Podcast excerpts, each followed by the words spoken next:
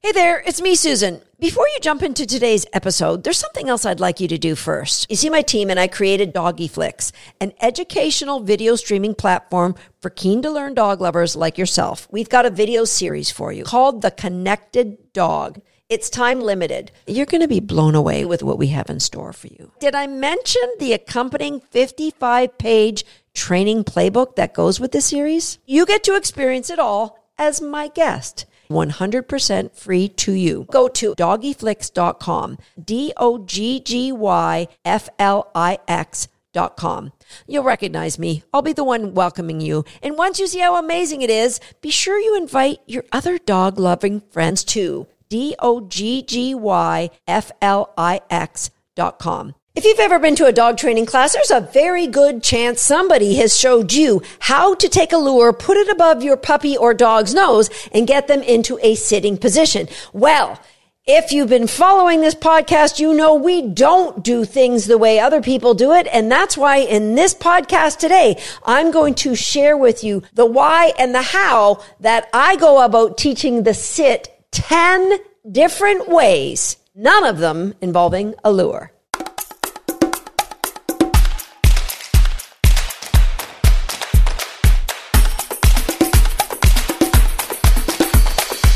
Hey everybody, welcome to Shaped by Dog. And today I'm going to share with you, yes, the 10 ways that I teach a sit. And yes, I use each and every one of those methods. I'm going to share with you why I do those 10 different methods, why I think it's a really not a great idea for dog training schools to be teaching a sit anyway, and why it's going to be a massive benefit to your dog to pick one or more of these 10 ways and get working on them right away. Okay.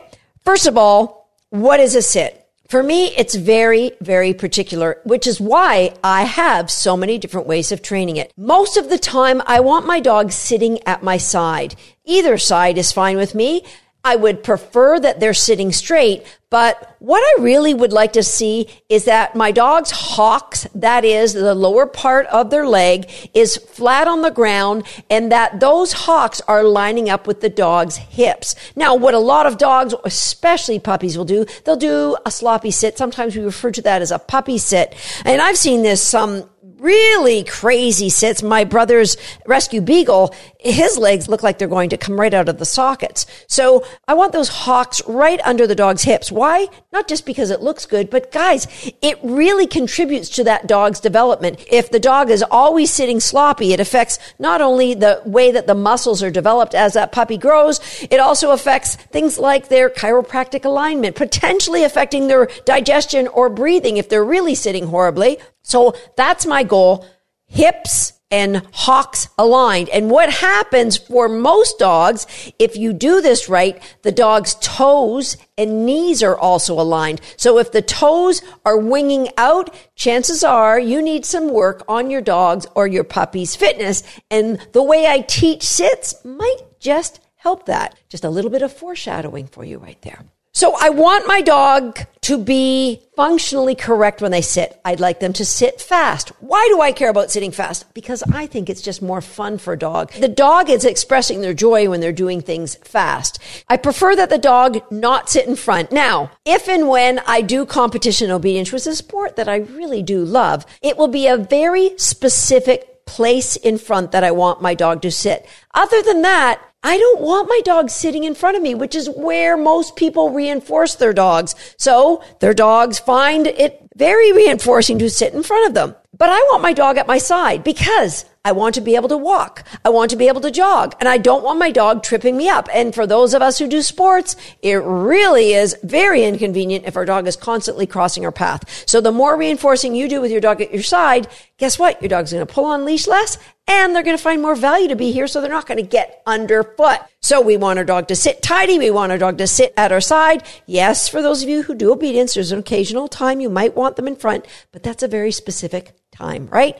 We want our dogs to sit fast. We want our dogs to be able to go in a sit both from a stationary position, like from a stand or a down position, and also while they're moving. I want my dog to do what's called a push back sit sometimes. I want my dogs to do what's called a pop sit, where their front paws stay stationary and they bring their butt up to the front. Now you could go, Susan, I just want to train my family pet to sit. Guess what? You can pick any one of these 10 ways and it will get the job done. And it will be fun for both of you. All 10 of these, well, maybe one not. Most of these involve either shaping a behavior or using a target to create a behavior. So let's jump right in. And I'm doing these mostly in the order that I would teach them to my own dogs. Now, I personally don't want to teach a sit super early. I'm going to play around with it because of course puppies are going to go into a sit, but I don't want to name the behavior with a young puppy because most of the time they're sitting in a way that's not functionally correct. And if you put a name on that, the puppy may say, Oh yeah, sit. That's when I slop on one hip. That's what you like, right? And so I work at training these behaviors and I don't give them a name. I give them a name when I really, really like them. And you're going to go, well, Susan, how does my dog know what I want if I'm not saying a word? Well, as I've mentioned in podcast episode number 113, where I talk about adding cues to behaviors, the dog is going to offer the behaviors based on the placement of the reinforcement and the placement of your target. So let's jump right into that now and start with the first method that I use for teaching puppies, and that is a tug game. So I'll get my puppies tugging on a toy and then I'll gently pull it out of their mouth, slap it on the toy away from them and they dive over it. They got back and forth, back and forth. They're loving this game.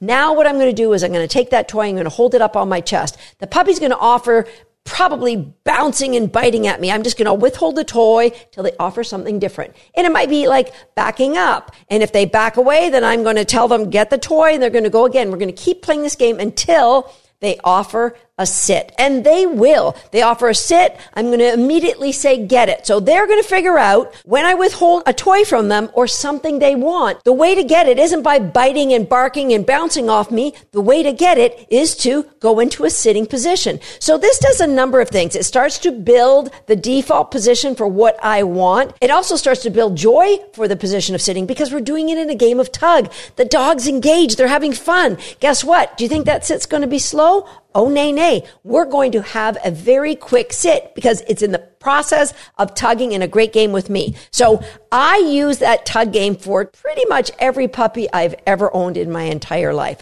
Okay. The second step I take in shaping a sit, and that is all within the confines of crate games. Now, crate games is a game that I developed many, many years ago, and you can find information about it. We'll put a link in the show notes.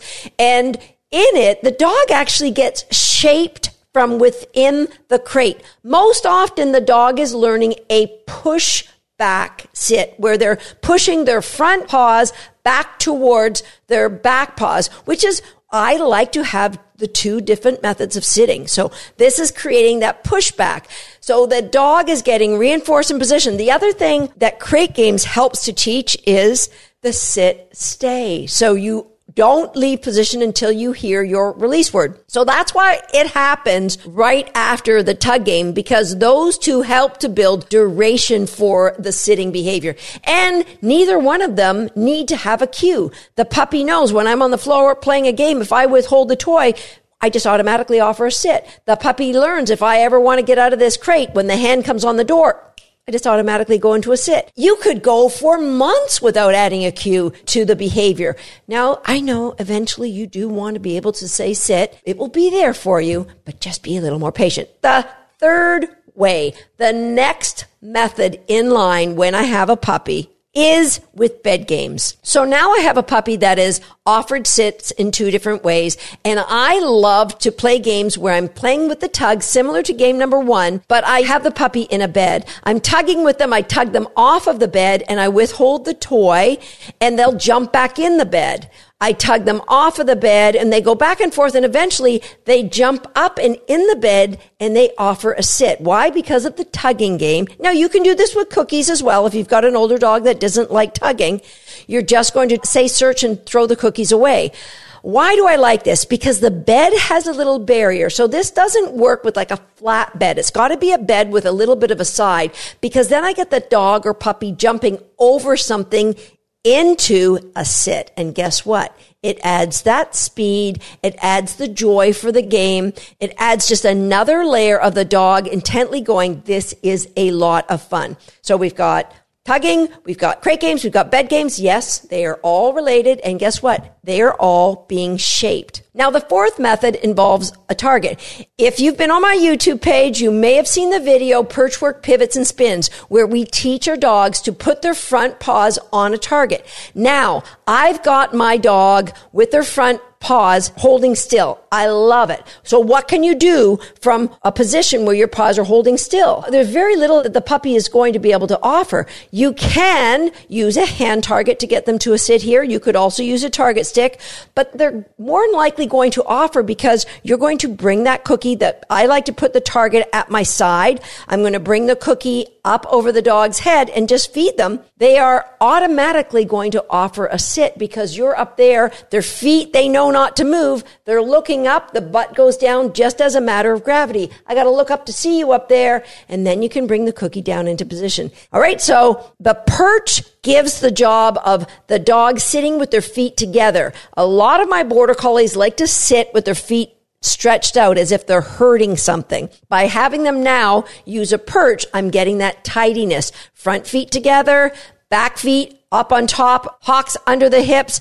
and the back feet and the front feet close together. That's giving me a nice, tidy sit. And this time I'm using a target for those front paws. Now the Fifth way, I love this method. I love it for dogs or puppies who really struggle getting all of their body parts under themselves. And here I'll use a plank. So I'll use a plank with a couple of two by fours underneath it. You can also just use a solid piece of wood, depending on the size of the dog. Like if you've got a really small puppy, you might go something like six or seven inches wide. The standard that I use is nine inches wide. You can put two of these together and gradually when the dog gets better at bringing their legs underneath them, you're just going to go to one plank. You can also just use a cardboard box and take like one side out of it I would make sure that the sides are maybe only, I don't know, an inch or two inches high. And that creates a barrier that the dog knows I need to sit within this. Of course, you can keep the edge all around. I just make it easier for the dog to load in. Now, Bob and Marian Bailey, when they were teaching cats to do long duration sit stays, they used a box as well because it created that nice tidy sit and it gave the animals a barrier that this is where I would like you to sit. It's kind of like a combination of the plank and crate games that created the understanding that this is where you need to stay. I like the plank because the plank is up off the ground and the dog has to physically use the adductor muscles to keep their hocks under their hips. Now with a box, they can use the outside edges of the box to rest their legs on. So a plank is really my preference here, but the same thing goes.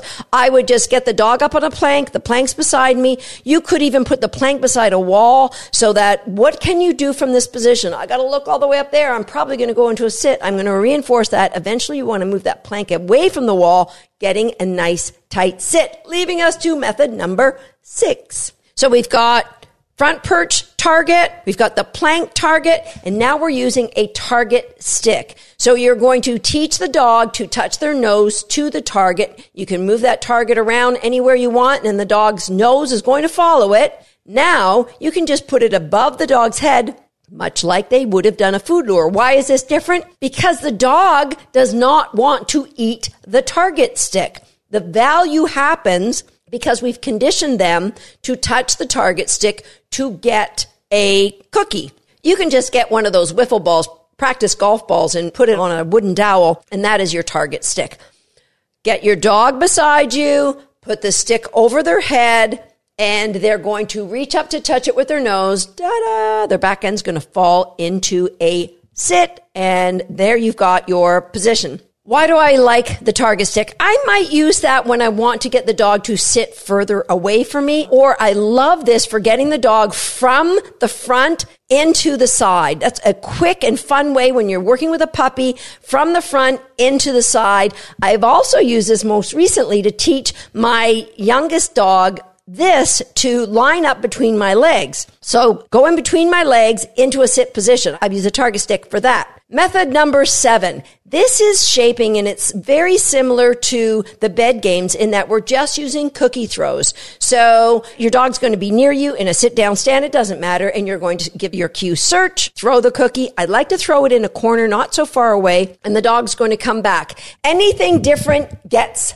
reinforce. So the dog comes back, they're in a stand, say search, throw it over the head. The next time they come back, they are not going to get reinforced for that. So they're going to offer something different. It might be a down. Reward that once, but do not reward that more than once. Search, throw the cookie. Now, this game can be done in conjunction with the paws up on the perch if you're doing a sit in front, or it can be done with a plank that's what I like to do to get my dogs coming up in a front position is doing the search game where the dog has to go and chase the cookie and then come back into position.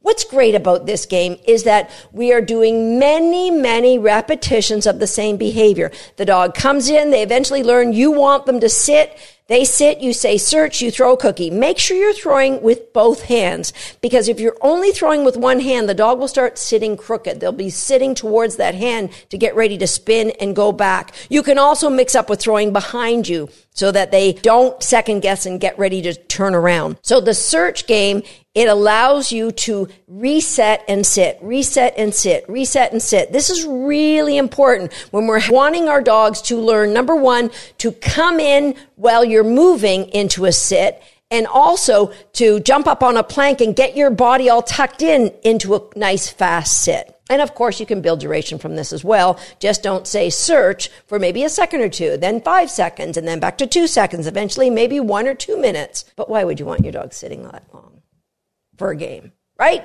Fast and fun while we're building understanding. And that leads to method number eight. I use this with my puppies just as a fun way of entertaining them when we're in the kitchen.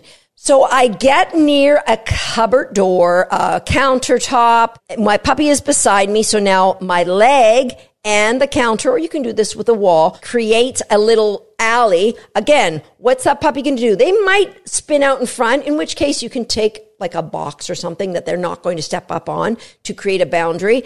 And they're beside you. The counter is right there. They're going to look up and eventually, very quickly, they offer sit. I say search throw the cookie behind me. They grab the cookie. I'm looking at the spot they were just sitting in. So they'll come right back to where I'm looking and they'll sometimes offer sit.